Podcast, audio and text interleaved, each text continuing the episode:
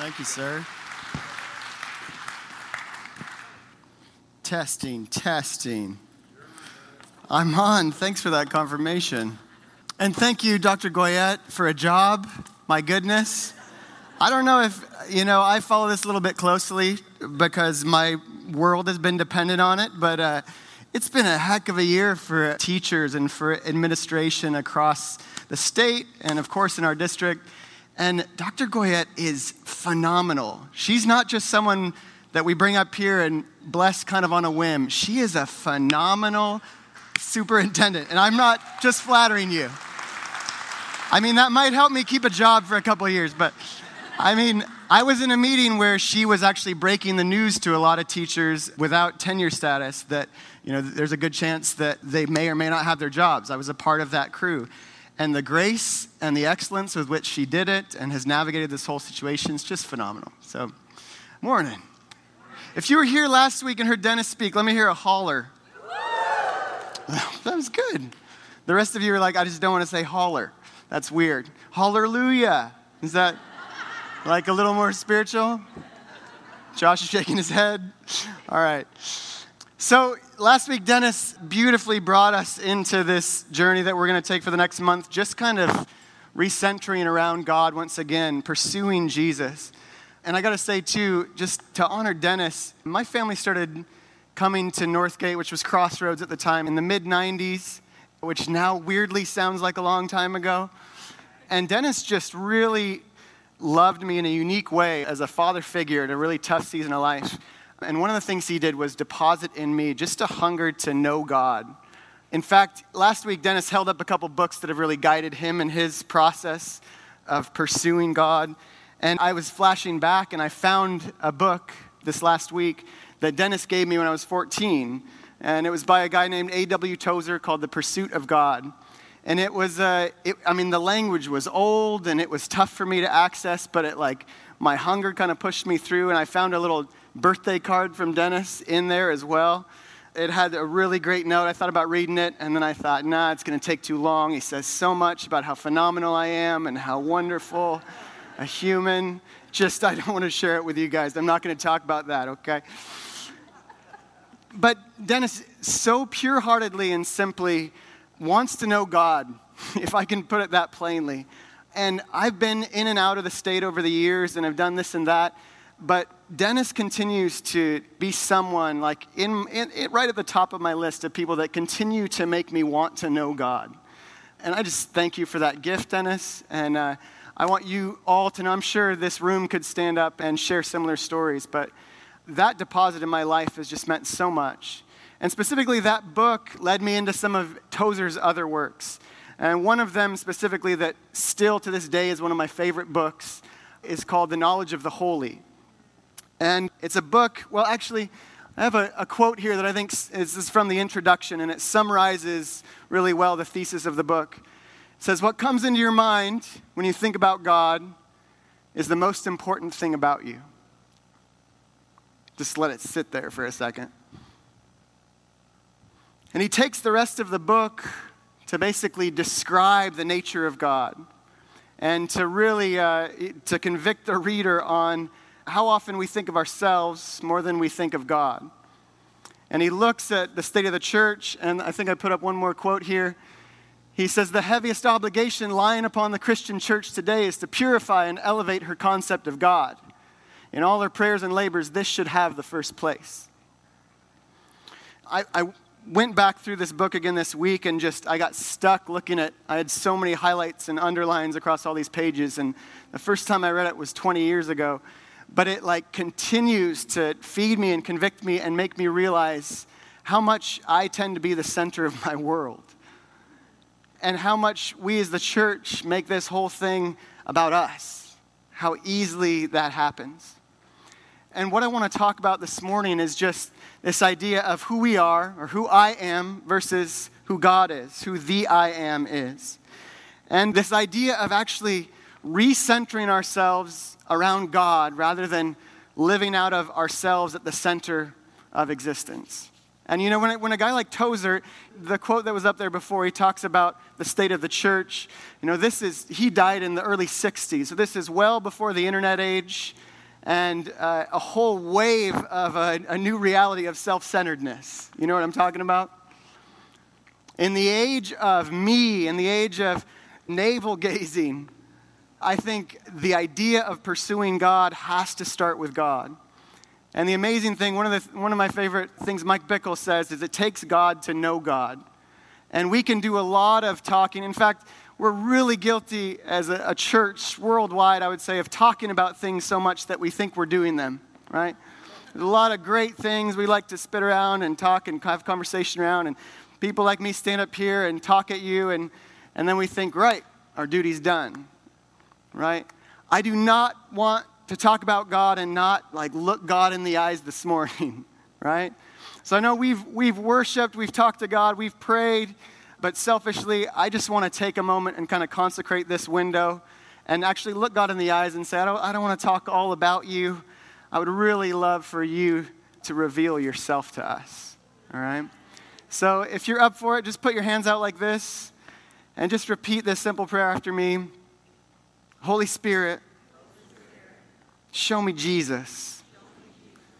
Jesus, lead me to the Father. I want to know you, God. Amen.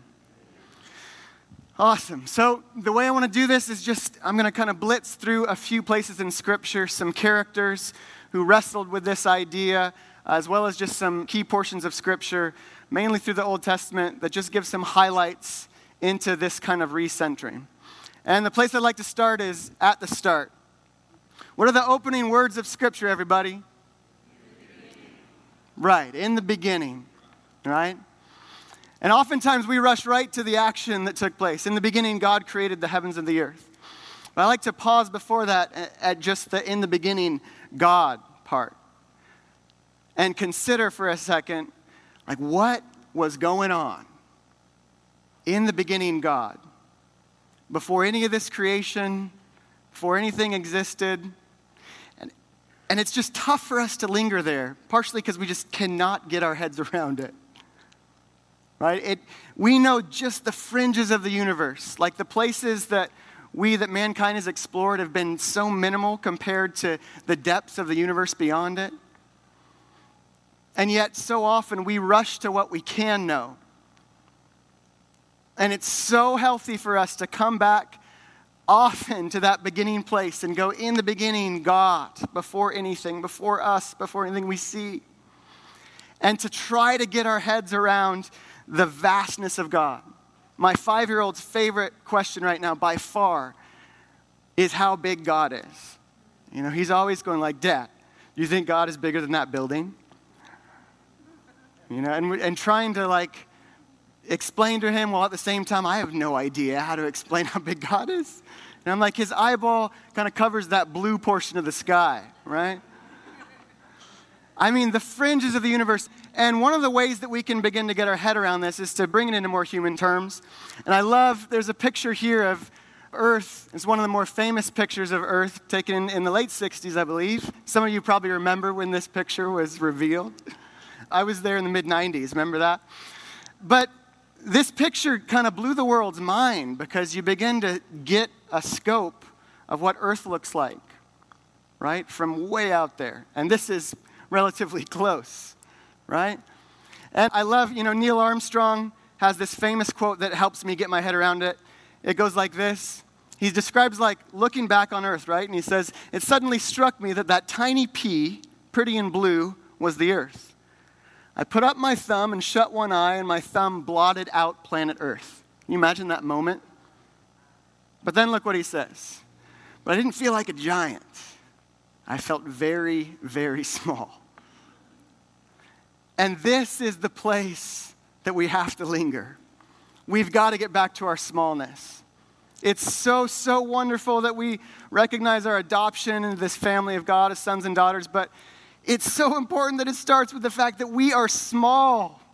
We're small, He's big. Can you remember that part? If there's a takeaway this morning, that's it.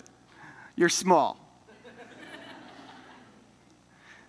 Neil Armstrong would say elsewhere, he says, you know, if anybody would be acquainted with this mystery as you look out on the universe and see that blackness, you know, from up there, it would be someone like him. He says, Mystery creates wonder, and wonder is the basis of man's desire to understand.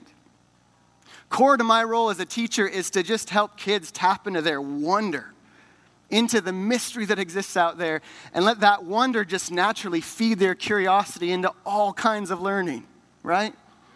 And so often we as the church, we, we think, let's force people to understand this good news, right? All this theology we have put together. When actually, maybe we need to get back to some mystery. Maybe we need to get a little, un, little comfortable in the gray area there. Maybe one of the greatest gifts we have is to not give all the answers to the people who aren't coming to church. Maybe it'd be to sit back and go, wow, God is big. I don't understand everything. That could really revolutionize some things.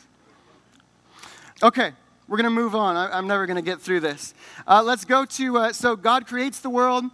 Everything is perfect except the first time he says it's not good that man would be alone, so he creates a helper for, for man. It's this wonderful relationship between man and woman and God, and they're walking in the garden.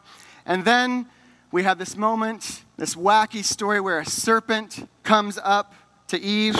And actually, go ahead and put this up here. It says, The serpent was the shrewdest, this is out of Genesis 3, the shrewdest of all the wild animals that the Lord God had made. One day he asked the woman, Did God really say you must not eat the fruit from any of the trees in the garden? Of course we can eat fruit from the trees in the garden, the woman replied. It's only the fruit from the tree in the middle of the garden we're not allowed to eat. God said, You must not eat it or even touch it, or you will die. You won't die, the serpent replied to the woman. God knows that your eyes will be opened as soon as you eat it and you will be like God, knowing both good and evil. So I kind of drew attention there in the PowerPoint to a couple phrases, but what I want to suggest to you is that this original lie is not about who Eve is, it's about who God is. And the serpent, the enemy, knows that if, if Eve's view of God is skewed, then Eve's view of herself is definitely going to be skewed. And Eve's view of other people is definitely going to be skewed. And you can see in the story of Scripture here the downward spiral that starts from this point. And it all comes back to that simple suggestion Did God really say? Is that really what God said? Oh, God knows, blah, blah, blah, blah, blah. The serpent's not going after Eve, he's going after God and after Eve's image of God. And it's so important for us to come back to a true understanding of who God is, to obsess over who God is instead of who, over who we are. I had a moment this last week. What time we got? I was hesitant to tell this story. Last Sunday morning, Marissa and I had gotten back from a, a trip from outside at the end of last week, and our whole family had dealt with some sickness. It was not a fun time, and I was kind of feeling my stomach was gurgly. But I had a friend in town. Some of you guys know Sean Van Tassel. And Sean and I wanted to go for a hike. And we thought, you know, when Sean comes to visit, we try to knock off a good hike, like a tougher one. And so we're like, well, let's Sunday afternoon, let's head up Pioneer Peak. And so we decided we'd do it. I wake up Sunday morning before church, and my stomach is still like gurgling a little bit. And I have this kind of reservation like, should, I, should we really hike Pioneer? It's, you know, it's not a light mountain. And I don't know where you're at with this, but I'm still trying to hear God's voice. So I have this moment in times like this I just pause and I go, God, should I climb Pioneer Peak? Should we climb Pioneer Peak today? And usually it's kind of this fuzzy area where I'm trying to discern God's voice. Right now, it just clear as day, just in my spirit, I hear this no, don't hike. Don't hike Pioneer Peak. And then what do you think the next words were that came into my head?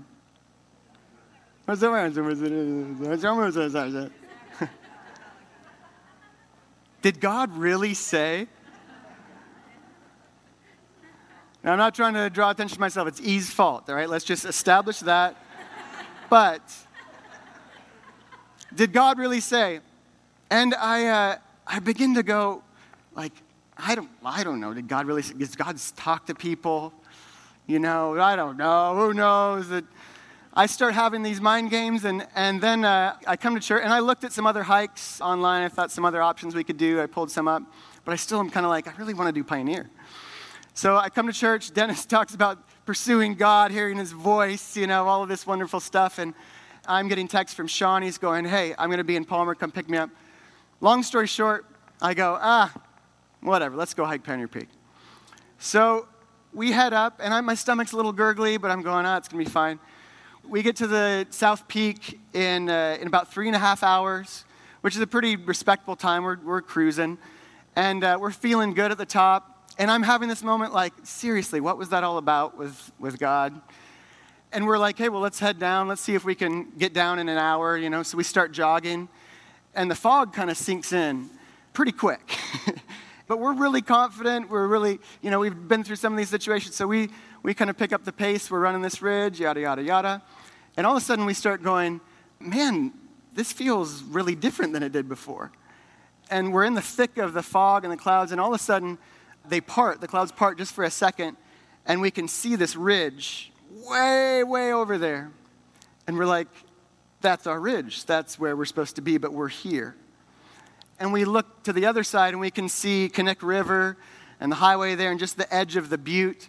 So we're going, well, like we could try to hike back up in the fog and find that trail, but at least we know we're supposed to go down this way, so let's just go for it and, uh, and we'll see what we can do.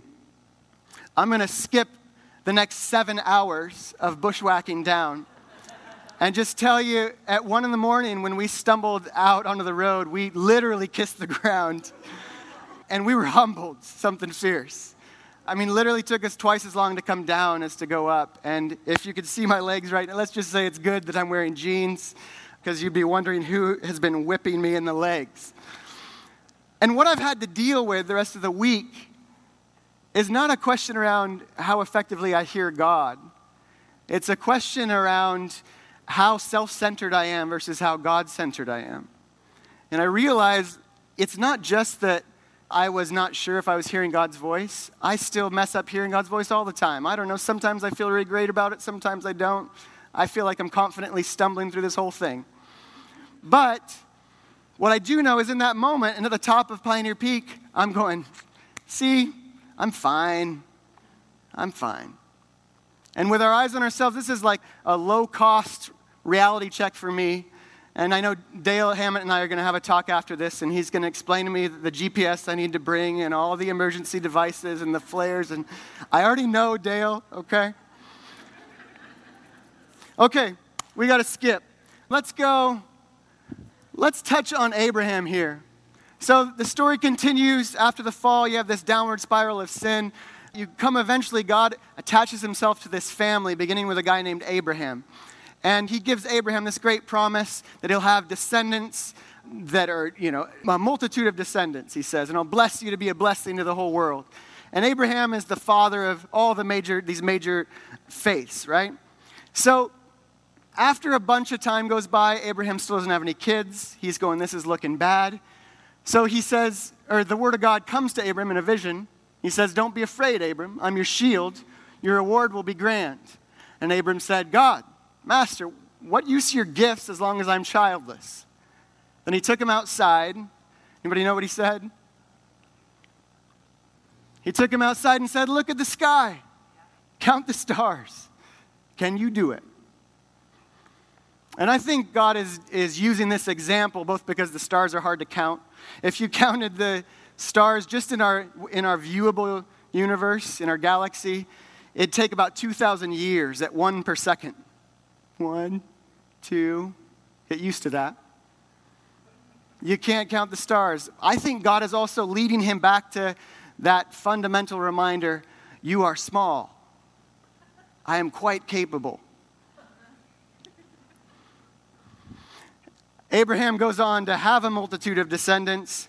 I mean, I remember this moment hitting me again, probably around the same time I was reading that book Dennis gave me. My family was in Montana with my mom's family on Flathead Lake, and we're driving out. My uncle had this boat. We're in the, it's, it's late at night. We're doing kind of a midnight ride.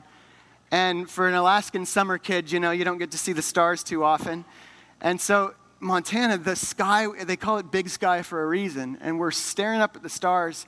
And I just remember that sense coming over me, kind of the chills and this realization of my finite nature and how much I don't know, filled with wonder.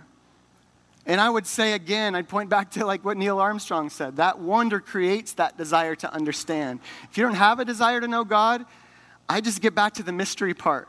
and recognize that like there's a lot more here. I think this is what God's doing to Abraham. So Abraham's family does grow, multitude of descendants. They go to Egypt as a family of 70, and then over a few years, and then some, they grow to a family of about 2 million. Egypt has now made them slaves, and so things are getting a little bit rough. A guy named Moses grows up in the palace. It's kind of a complicated story. You probably know this, right? He's a, he's a Hebrew, but he's also growing up in the palace. One day things go a little south. He kills a guy. That would change some things in your life. So he flees Egypt and he goes out to the desert and he's just kind of wandering around with some sheep, quite literally, before he wandered around with the human sheep a little later. So he's out there wandering with sheep and he comes across this bush in the middle of the desert that's burning, but it's not burning up. It's just like this fire, this bush. It's a really strange picture as I was like looking at this this week, I'm going, this is such a weird thing. There's a lot of weird stuff in the Bible. Uh, again, just let it feed the mystery. All right, so Moses is talking. He's having this kind of identity crisis at the time. He's really obsessed with, like, I was like, you know, at the top of Egypt here. Now I'm wandering around the desert. I don't know who I am. So out of this bush, God starts speaking. And God says, The Israelite cry for help has come to me. And I've seen for myself how cruelly they're being treated by the Egyptians. It's time for you to go back. I'm sending you to Pharaoh to bring my people, the people of Israel, out of Egypt. Moses answered God, But why me? What makes you think that I could ever go to Pharaoh and lead the children of Israel out of Egypt? I'll be with you, God said. Then Moses said to God, yeah, but suppose I go to the people of Israel and I tell them, The God of your fathers sent me to you. And they ask me, well, What's his name? Then what do I tell them? God said to Moses, I am who I am. Tell the people of Israel, I am sent me to you. Essentially, the way I read this is God comes to Moses and says, I'm giving you a task. And Moses says, Well, who am I? He looks at God and says, Well, who am I? And God looks at him and says, I think you mean, Who am I? Right? And Moses is like, I'm sorry, all due respect, God. Uh, I think you misunderstood me. I'm saying, like, who am I? And God is going, all due respect, son. You need to obsess yourself with the question, who am I? Because if you're obsessing over who you are, you're not going to get anywhere. Because the fact is, you're small. Remember that part? We live, I mentioned this earlier, but like you guys, our, our modern culture, I mean, I am old enough to have grown up through the invention of internet, and my childhood was pre it all. And so I know the feeling of like empty pockets, you know, when we used to walk around without something in our pockets. And now this like the, the Facebook, Instagram, social media world, it's listen, it has all sorts of gifts. That, that was kind of ironic. Anybody? Gifts? Gee, that was see that? That was accidental. That was just extra. Um, some of you are like, I have no idea what he's talking about. It's for the best. But in so many ways, it's like this. Uh, you know, I like to think in, in, in classrooms growing up, maybe you do a little project on this is who I am, right? When you're introducing yourself and, and you kind of get to share that with your class. But some of these social media platforms are like this never ending class project of who am I? And this look at my life, look how wonderful I am. And look, I, I, I love sharing pictures. I love, you know, sharing my life and these great moments, these great, uh, you know, my kids are incredibly amazing looking. And uh, I love sharing photos of them with the world. I'm a little biased. But it can feed this self obsession, right? I mean, and, and I'll be the first to admit, I have like, when I see like a little bubble pop up on my phone that I have a notification about something, like I can't just let it be. I have that like addictive personality. My wife can let those little bubbles sit there for days on her text messages. She doesn't do any of the social media, but on her text messages, sometimes I'm just like, grab the phone, I'm like, let me look and see who's texting you. then I have to update her with everything. It's the same with the, with the personality test craze. And man, I mean, I've done it all, you know, the DISC, the Myers Briggs, the Strengths Finder, the Enneagram, which Disney princess are you? The, did I say that out loud? Was that? I've never taken that test. Jasmine. Jasmine.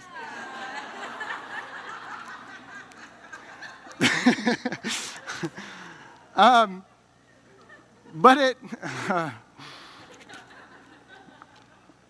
but it can lead to these weird levels of self obsession, right? I mean, I can't tell you how many conversations I've had about the Enneagram lately.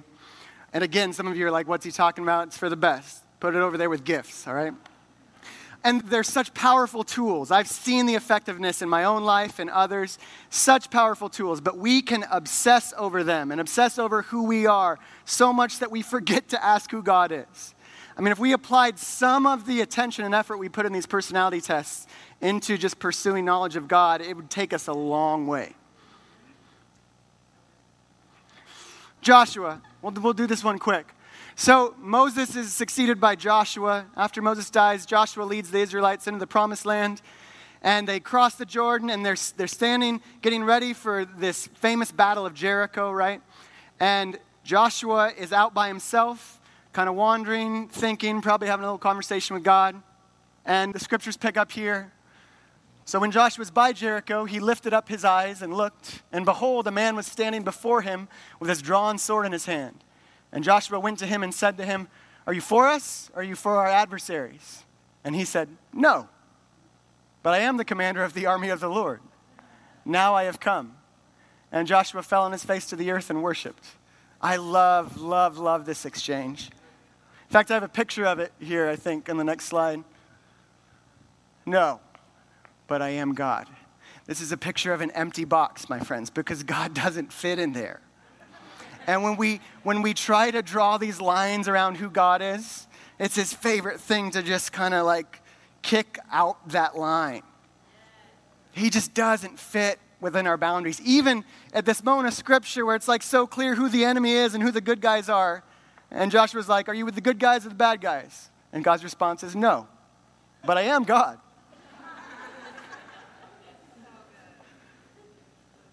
this would be a great thing to apply to the current political climate in America.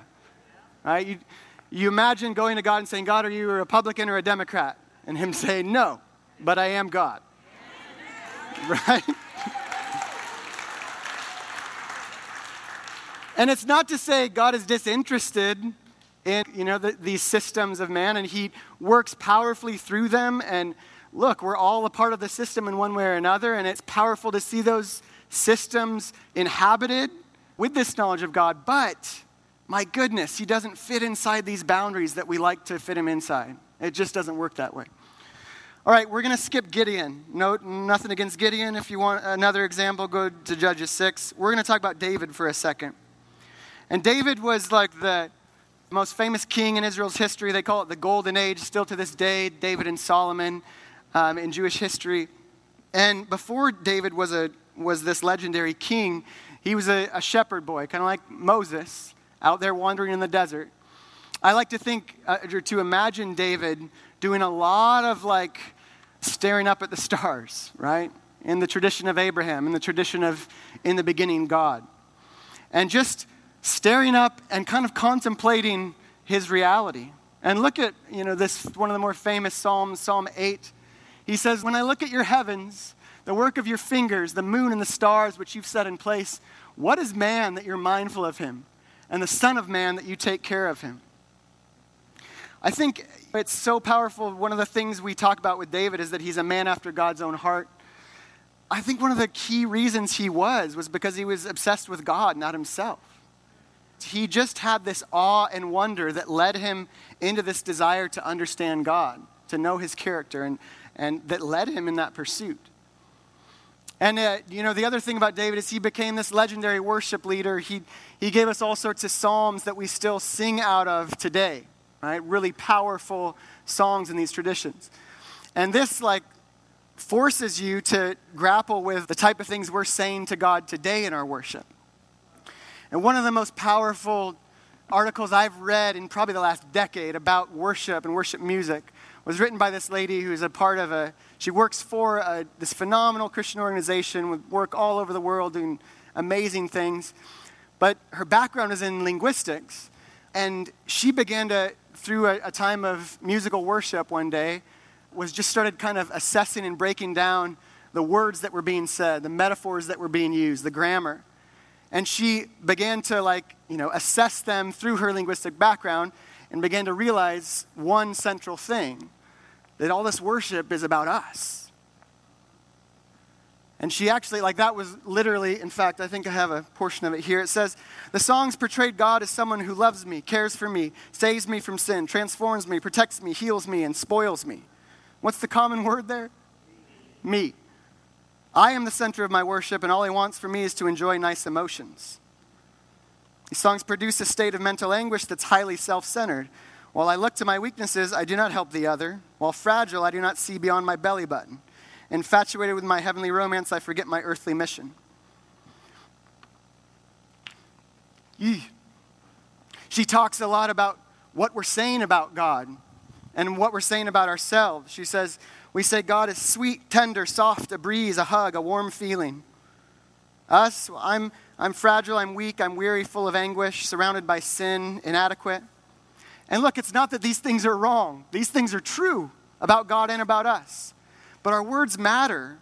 And the more we, we declare these type of truths, right, we kind of start to tip the scales over here and we forget this whole other side of our God centric worldview. I'm just going to kind of let that one sit there, all right? I can feel our uncomfortableness with that. So, let's look at Jesus, shall we? He seems to be a good person to talk about at church. There's this great passage in Matthew chapter 16 where Jesus sits down with the disciples and, in classic Jesus style, begins to just ask them questions. This is how he teaches them. When Jesus arrived in the villages of Caesarea Philippi, he asked his disciples, What are people saying about who the Son of Man is? They replied, Some think he's John the Baptizer, some say Elijah, some Jeremiah, or one of the other prophets. And he pressed them, What about you? Who do you say that I am? Simon Peter said, You're the Christ, the Messiah, the Son of the living God. Jesus came back, God bless you, Simon, son of Jonah. You didn't get that answer out of books or from teachers. My Father in heaven, God Himself, let you in on this secret of who I really am. And now I'm going to tell you who you are, who you really are. Isn't this just so well summarized by Jesus?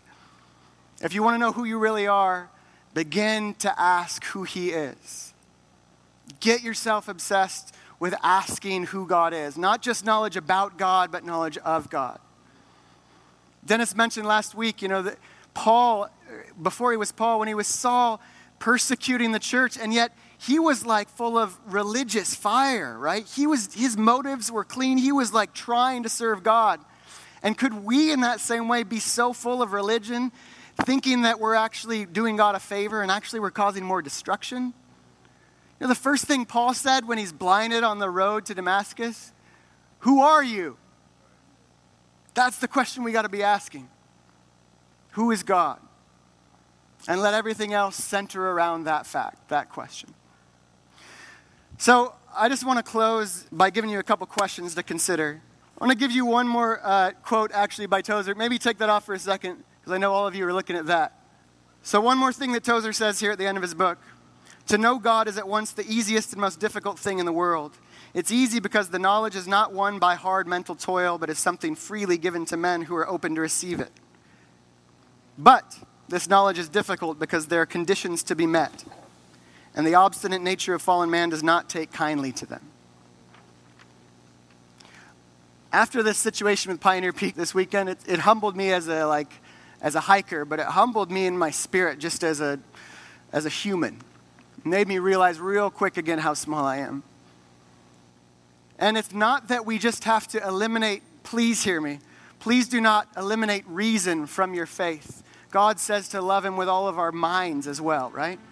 And yet there is a place where I remember sharing this, I probably shared this in church, but in the middle of my philosophy class in university some time ago now, this moment where the professor so eloquently took us through this mystery and then at the end goes, and that's why we can't know. And I wanted to jump up and go, yeah. And now we like feel small and look to something far bigger than ourselves. Tozer says we grant mystery here, but not confusion. Isn't that beautiful? Don't be confused by the nature of God. And yet, admit that there's a lot of mystery here and pursue Him in that mystery. So I literally, I want to close by taking just like two minutes. You can put the questions up now. And I want you to consider these questions. This is how we're going to end. And maybe, Dennis, whenever you're ready, I'll just let you come up and kind of close us out. But uh, just take a second to consider these. It would probably be a good idea to write something down if something comes to mind. But let's just take literally two minutes and do a little bit of recentering around God.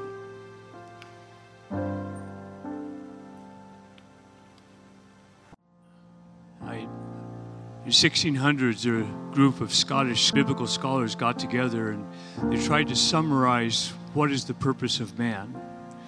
And they came up with what is called the Westminster Catechism.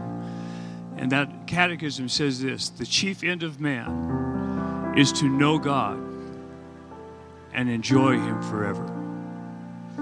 In your pursuit of God, one of the things you're going to discover, and I love what Nathan brought today, is that God wants to be your chief joy.